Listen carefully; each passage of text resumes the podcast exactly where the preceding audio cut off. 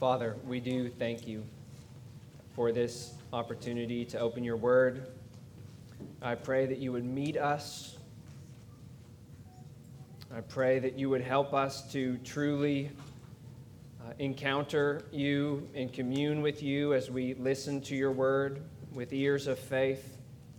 God, I pray that those who don't have ears to hear what the Spirit says through the word, I pray you would cause them to become alive and to have ears to hear, to have faith to see the beauty of Christ and the sufficiency of his salvation. God, I pray that you would work in all of us, in our hearts, what is pleasing to you. I pray the words that I say and the thoughts that all of us have would be acceptable to you. We offer them to you now as worship in the name of Jesus. Amen. Please open your Bibles to Acts 15. Acts 15 will begin in the middle of the chapter. And we are just picking up the story at the end of a very important gathering of Christ's apostles in the church in Jerusalem. It's often called the Jerusalem Council. Now, to understand today's scripture, you need to remember the first half of the story. And I'll remind you it started with a controversy in the church in Antioch. And the Apostle Paul and his co worker Barnabas were there. They were rejoicing with the church in Antioch over how God had saved many Gentiles, that is, non Jewish peoples. And the Lord brought many Gentiles to faith in Christ through Paul and Barnabas' mission work. And then the trouble started when some men from Jerusalem came and they started teaching that these Gentiles who trusted in Christ weren't saved yet. And they still needed to be circumcised and then keep the law of Moses if they wanted to be counted as truly righteous in God's sight and counted as fully part of God's people. In addition to their faith in Christ and their faith in His work, they needed to add these works of theirs.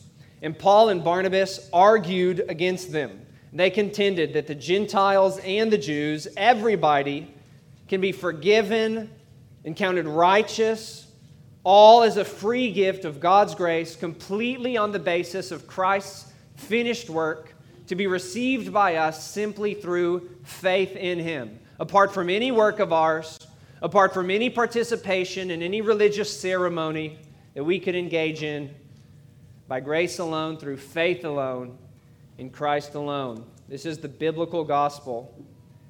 And the, the troublemaker teachers from Jerusalem, they were claiming to have the apostles in Jerusalem on their side. And so the church in Antioch decided to see if this was so, and they sent Paul and Barnabas from Antioch to go to Jerusalem to ask them. That's how the Jerusalem Council came about. And in it, those apostles and elders in Jerusalem, they very clearly affirmed the gospel with Paul. In Acts 15, they said, It is through faith that we are saved, by the grace of Jesus, in verse 11. And they recalled how God gave the Gentiles the Holy Spirit when they only believed on Christ before they had done anything else. God cleansed their hearts by faith. So clearly, then, no one needs to be circumcised or keep the law to be saved. Clearly, faith in Christ was enough to be saved by what Christ has done for us. Now, the final word at this council belonged to the Apostle James. So look at verse 19 now, where James concludes, Acts 15 19. Therefore, my judgment is this we should not trouble those of the Gentiles who turn to God. No one, no one should upset them by telling them that their salvation is incomplete and they must keep the law to be righteous before God. No, God has accepted them in Christ. He's counted them righteous already by faith. He credited Christ's righteousness to them. He cleansed them. They couldn't have received the Spirit if that wasn't possible. And recognize, too, that God saved them as Gentiles. They didn't convert to Judaism first, they didn't become circumcised first, they didn't start keeping the law first. So they don't need to start living like Jews now. We don't need to trouble them and tell them they need start to keeping what God commanded through Moses, the food laws and things like that. And so James proposes that he's going to send them a letter from the whole church to tell them what they've decided. In the beginning of verse 20, you'll see he says, We should write to them. Here's the first main point of today's passage the letter's instructions. The letter's instructions. You'll find it in verse 20. Look there now. We should write to them to abstain from things polluted by idols and from sexual immorality and from what has been strangled and from blood. What? What does that mean? How is that related to what we've been talking about? Salvation by grace through faith? Well, that's an important place to start, at least. That we must read this instruction in light of what they've already established. These Gentiles who've trusted in Christ, they're already saved on account of Christ's work. And so, this instruction, James is not saying abstain from these things in order to be saved. He's saying abstain from these things because you are. This is not a list of things that one must do to be saved, it's an explanation of how the saved must live. You've put your faith in Christ, that's very good. You're following Him, very good. Now, this is what it looks like for you to follow Him. Now, even with that settled, we still have to admit this is pretty strange sounding discipleship material, uh, to us anyway. It was perfect for the very specific situation that the new Gentile Christians found themselves in. And these instructions will be very helpful, very practical for your understanding of how you must live as a Christian if you will understand the basic principles that underlie these specific instructions. Now, this will take some explaining to get there, so hang with me. Most of our time will be spent on this point. I think you'll see that it's worth it. It is very helpful. Verse 21, the next verse, it helps us to understand these instructions because here James tells us why the Gentile Christians needed to abstain from the things listed in verse 20. Look at verse 21. For, because, here's the reason from ancient generations, Moses has had in every city those who proclaim him, for he is read every Sabbath in the synagogues. So he's saying, even though these Gentile Christians don't have to take on the law of Moses, they don't have to keep the ceremonies and the food laws in it, they still need to remember that the law of Moses is read in every synagogue every week, every Sabbath service, in every city, and it's been that way for a really, really long time. From ancient generations, the verse said.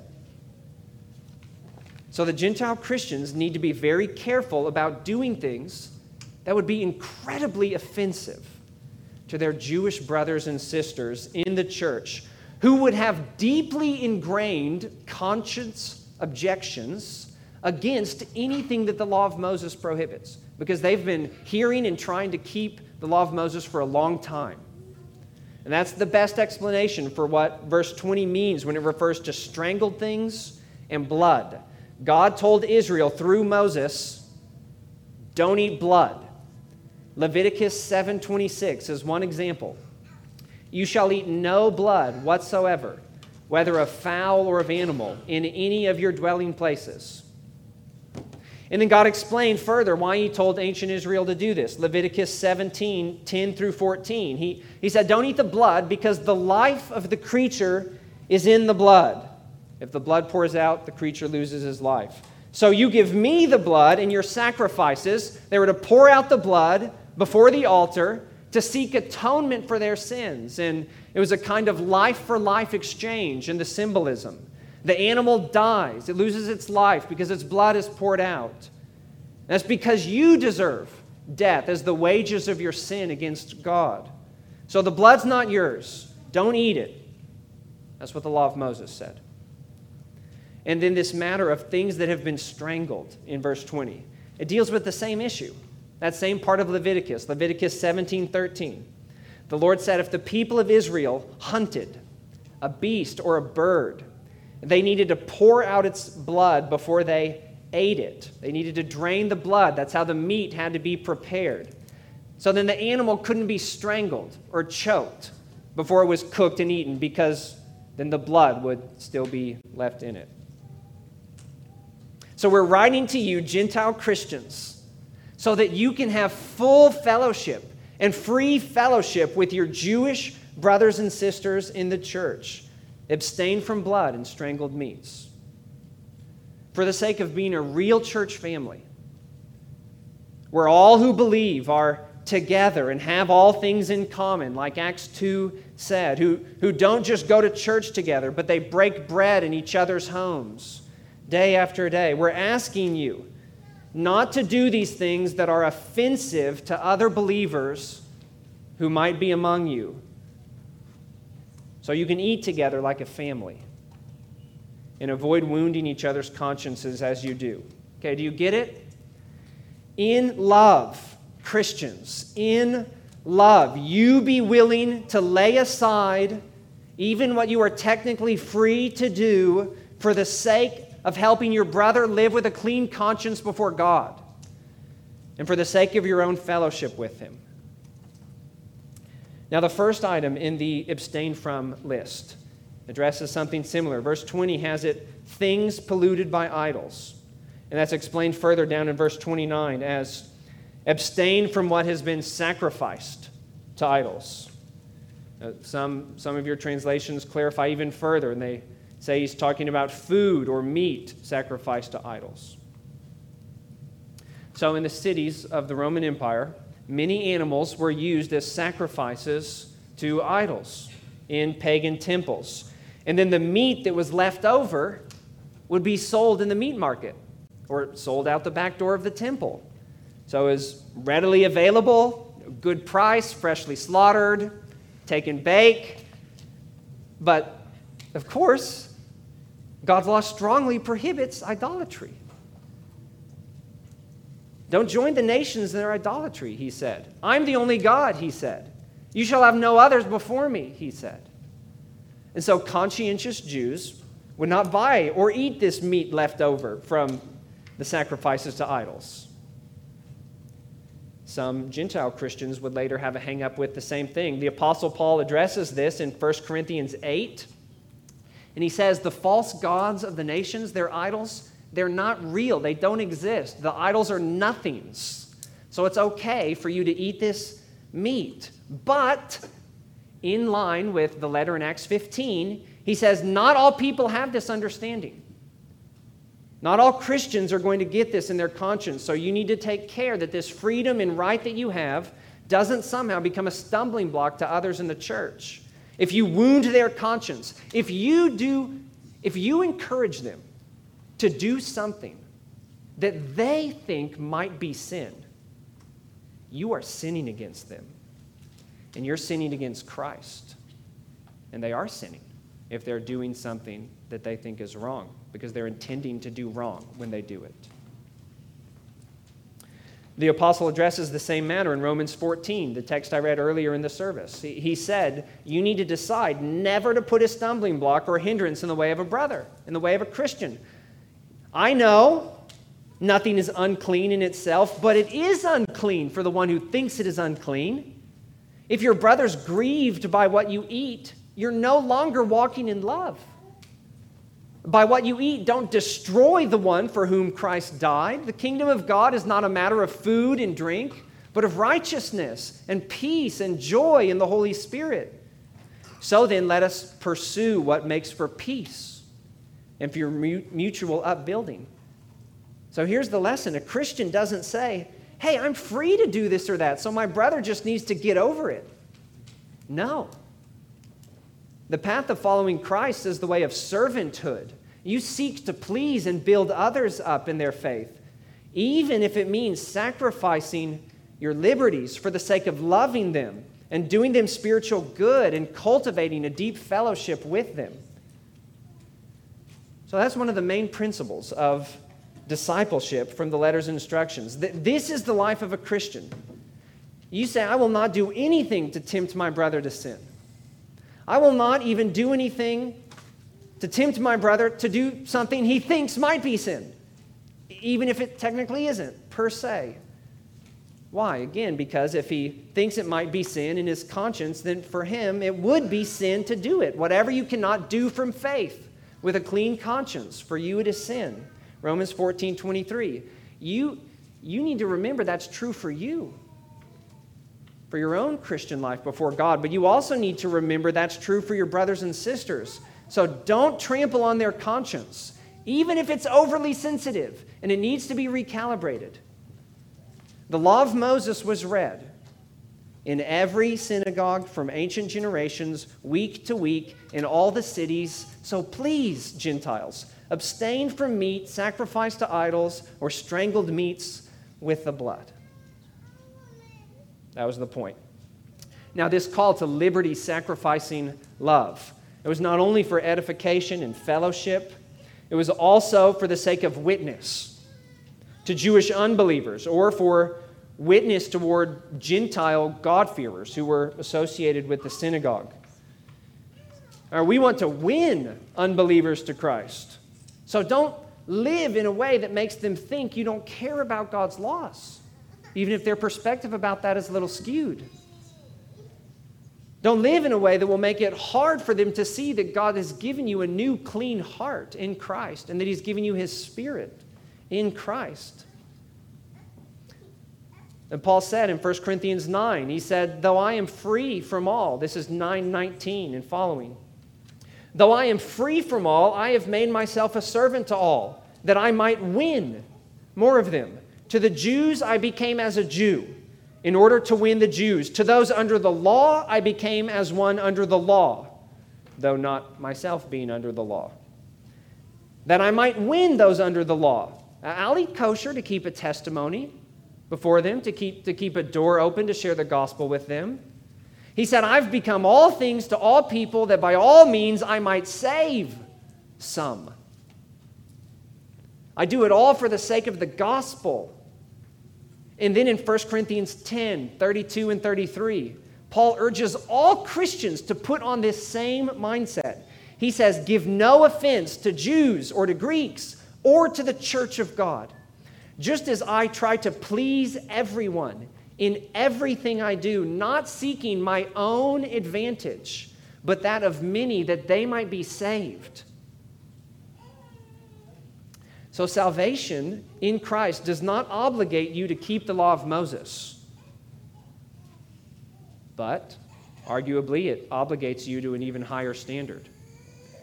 It obligates you to live in love as a servant of your brothers and a servant of your neighbors, even if you have to restrict your freedoms to do so. You don't get to say, I do what I do, and if other people don't like it, sorry about it. Not if you're a Christian. You've been bought with a price. If Jesus has cleansed your heart by faith, this is the kind of life that you live out of that clean heart. I live for the benefit of my brother, for the salvation of my neighbor, and for the glory of Jesus. Now, the other thing that the letter instructed the Gentile Christians to abstain from was sexual immorality. That was listed second in verse 20. And also again in verse 29. Sexual immorality was rampant in the culture that these Gentiles were saved out of and still lived in the middle of. It was even part of the religions that they were saved out of. The worship practices associated with idolatry, the pagan religions in the Greco Roman Empire, they very often incorporated sexual immorality. So it could be that James mentions this because he knew that these Gentile Christians needed to be exhorted about this issue directly because of how pervasive it was in the culture around them. The culture they lived in was soaked in sexual immorality.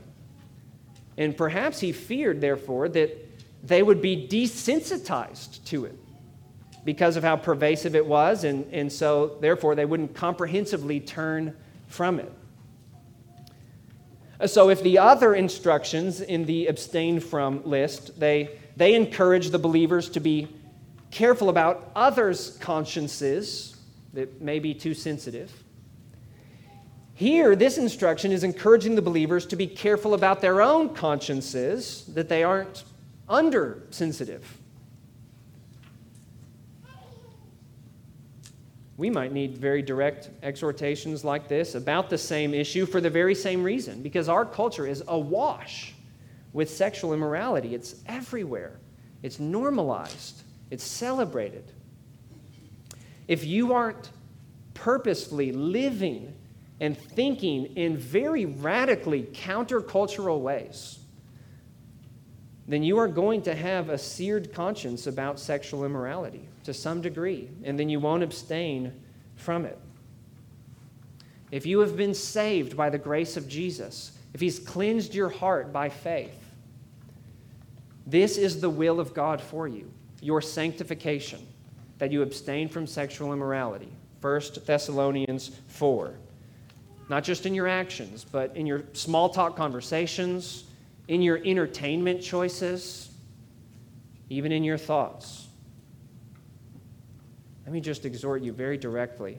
If you are entangled in some form of sexual immorality, uh, Christian, let this letter in Acts 15 be a wake up call for you. Don't treat it like a small thing. Regain a Christian conscience about this.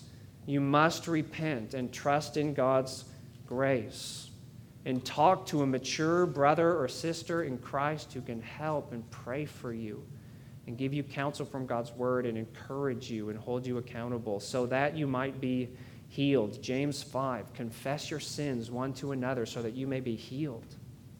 We need each other. Now, since sexual immorality is in this list of instructions, it could be that the first matter, things sacrificed to idols, it could be that fits actually more along that same line as part of the exhortation to make a clean break with idolatry and the immoral culture. Because Paul in 1 Corinthians later 10, right, he, he said that while eating meat sacrificed to idols was, was fine in your home, as long as you didn't offend your brother, later in chapter 10 he says that if you eat that meat participating in a pagan worship service or ritual, you can't say, oh, well, that's fine because idols don't exist. No, that's straight up idolatry. That's something demonic, Paul says, and deeply provoking to God. So if you buy the leftover meat in the market, eat it at home for a normal meal, that's okay. Again, if you don't tear down your brother. But don't eat that stuff joining in on what happens in the idol temple.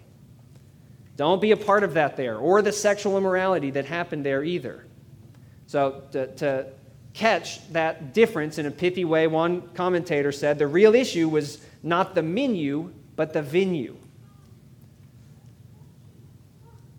Now, one reason that these matters tempted the Christians was because so much of the life of the city, even the commerce of the city, included meals and rituals connected to idol worship and the sexual immorality connected to it.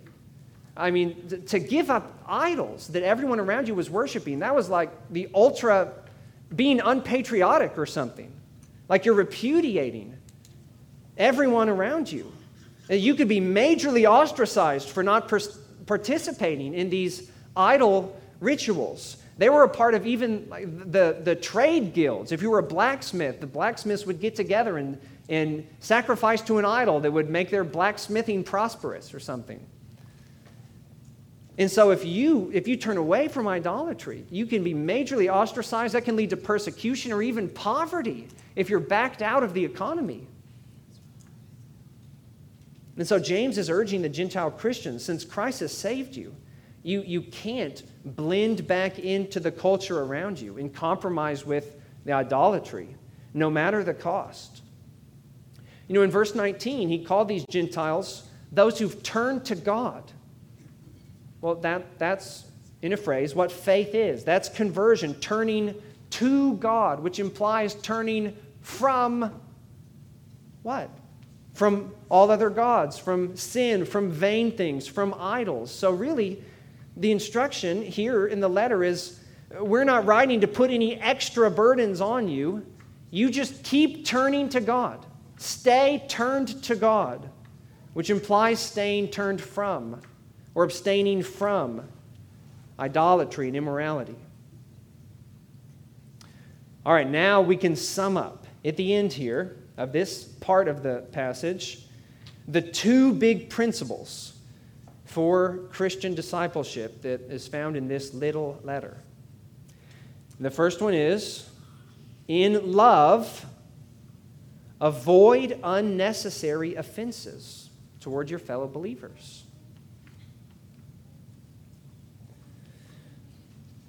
The second one is in holiness, don't avoid necessary offenses towards the godless culture around you.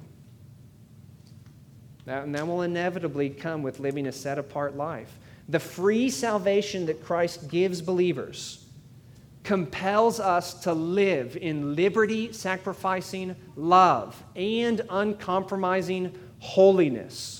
Jesus cleanses the heart of his people to this end. This is how people who are called by his name live. Now, verse 22 tells us about the plan to send the letter. Look at verse 22. Then it seemed good to the apostles and the elders with the whole church to choose men from among them and send them to Antioch with Paul and Barnabas. They sent Judas, called Barsabbas, and Silas, leading men among the brothers, with the following letter The brothers, both the apostles and the elders, to the brothers who are of the Gentiles in Antioch in Syria, in Cilicia, greetings. That's a beautiful way to start. The brothers to the brothers. You're not circumcised like us. You don't live like us in many ways. You don't have to, but we receive you as our brothers because we know that we're both saved through faith by the grace of Jesus. See, when you get the gospel right like that, like they did at the Jerusalem Council. When you get the gospel right and you view other believers through the lens of the true gospel, like they were doing, you cannot help but have a sense of brotherhood that binds you together with other believers. But if very, very different kinds of people are going to live brother, brother with one another in the church, we've got to be very gracious with each other. We have to be careful to avoid unneeded offense toward one another. And Paul would say we just need to give up the things that won't build up one another. In verse 24, the letter denies that the false teachers represented the church in Jerusalem. Verse 24 Since we have heard that some persons have gone out from us and troubled you with words, unsettling your minds, although we gave them no instructions, it has seemed good to us, having come to one accord, to choose men and send them to you with our beloved Barnabas and Paul, men who have risked their lives for the name of our Lord Jesus. Again, there's an emphasis. They've all come to one accord about this.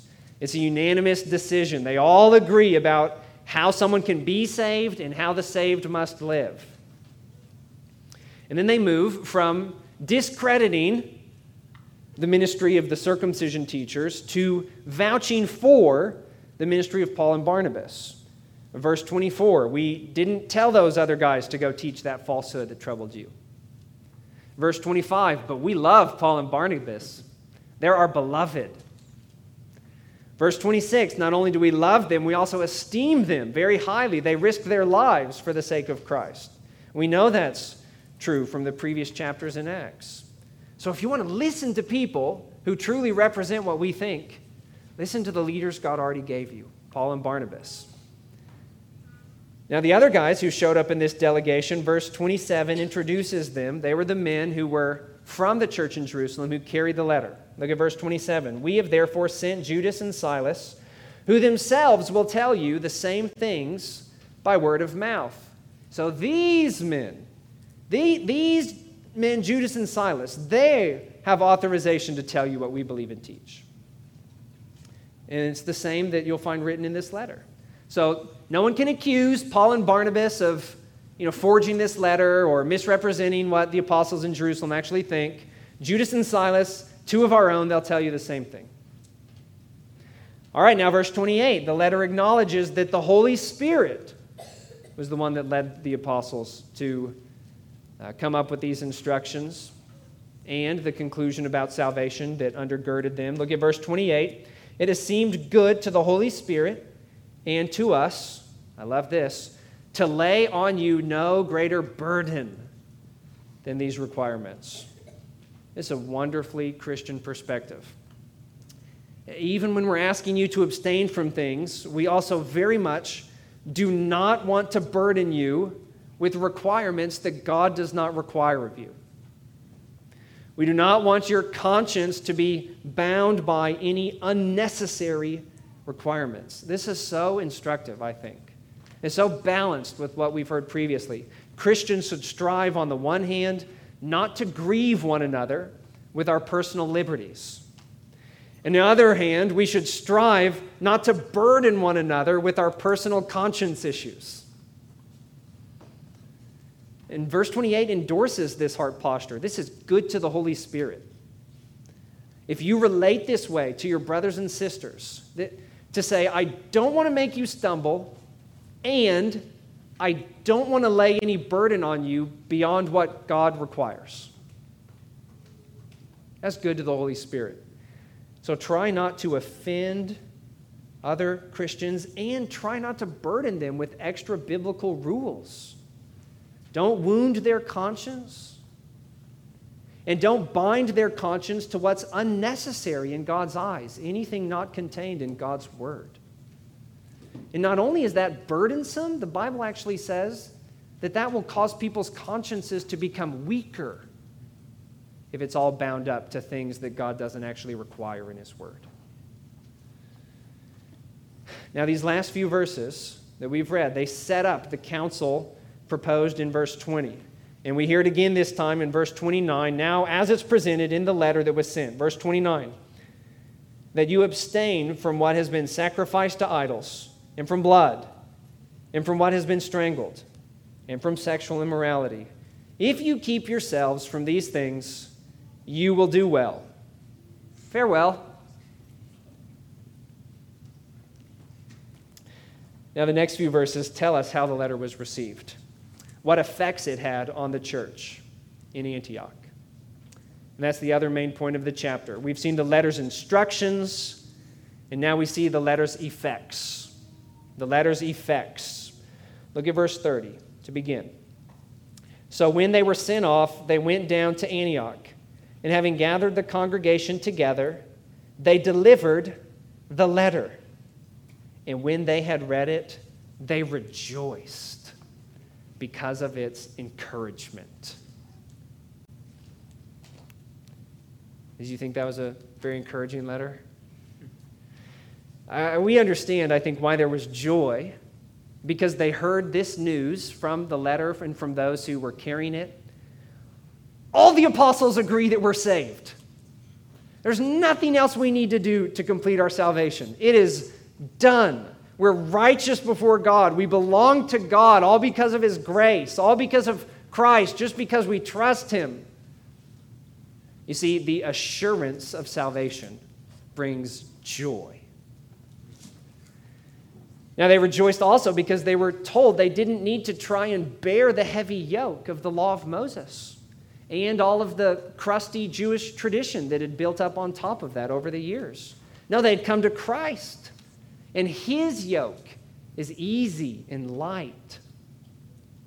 So turn to God, hope in Christ, walk in love, pursue holiness. Just keep doing these things, and you will do well. How encouraging. The letter brought joy because it affirmed that even though they were Gentiles who had been outsiders from the people of God for so long, that, that now in Christ, they're not just fringe beneficiaries of all of God's promises and God's salvation.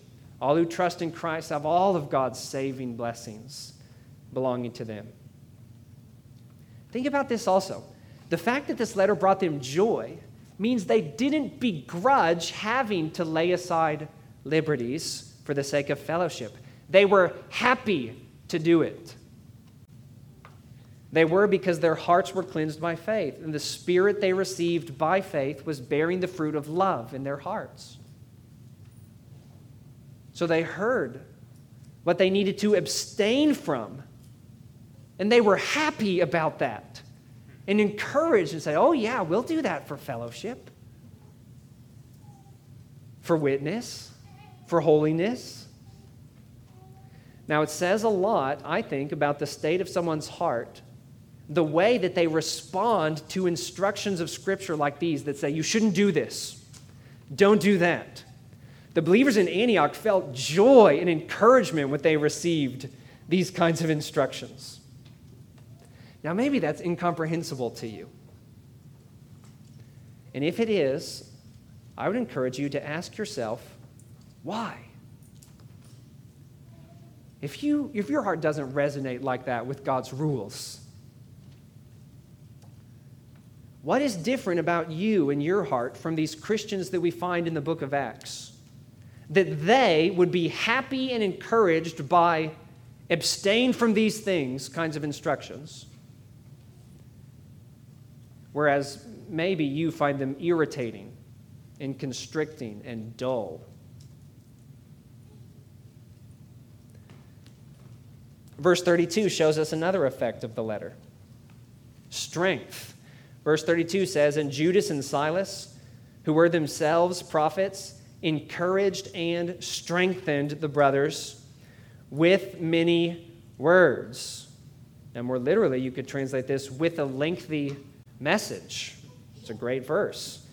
No doubt they were expositing the instructions of the letter, and they were affirming the gospel of grace that was at its foundation. And that gave strength to the believers now, when Paul took this letter to other Gentile Christians in other cities, it had the same effect. It's amazing. If you look down at Acts 16 4, it says, As they went on their way through the cities, now in Galatia, they delivered to them for observance the decisions that had been reached by the apostles and elders who were in Jerusalem at the Jerusalem Council Verse 5 So the churches were strengthened in the faith. And a little before that, in 1541, it says Paul went through Syria and Cilicia, strengthening the churches. And this strengthening had to include the teachings of the Jerusalem letter, taking that to the Christians in Syria and Cilicia. And we know that because verse 23 told us the letter was specifically addressed to them, too. It said, To the brothers who are of the Gentiles in Antioch and Syria and Cilicia. So everywhere the letter went, it had this same effect. It strengthened believers, and it strengthened the faith of believers. So the Antioch Christians weren't just some weirdly wired Christians that they could find strength in, in instructions like these. No, all the Christians in all the places It firmed up their faith. It made their hope for salvation in Christ more solid and stable. It increased their resolve to be devoted and steadfast to Christ. It, it gave them courage. It steeled their spine not to compromise. It's, it's kind of an ironic thing that the gospel of salvation, apart from works, by grace alone, by faith alone, that that good news doesn't actually make true believers less resolved to strive for holiness. It strengthens them for holy living. And believers gain strength even from hearing very plain, direct, ethical exhortations from the Spirit like this abstain from sexual immorality. That gave strength to the believers to be pushed and reminded of that because they remembered why that applied to them it's because, yes, Jesus has made me part of the people for his own name's sake. I'll do that. That's strengthening to me to know that God requires me this of me. It's strengthening to me to be reminded of that. And it's strengthening to me to remember that God requires this of me, like all his requirements, not to burden me, but to bless me for his glory. Now, the effect of, of the letter here, it reminds us one reason we need to hear the instructions of the Spirit so regularly. And we need to hear the words of the Spirit taught regularly because the Spirit uses these words to renew our inner strength to help us to hope in Christ and live for Him.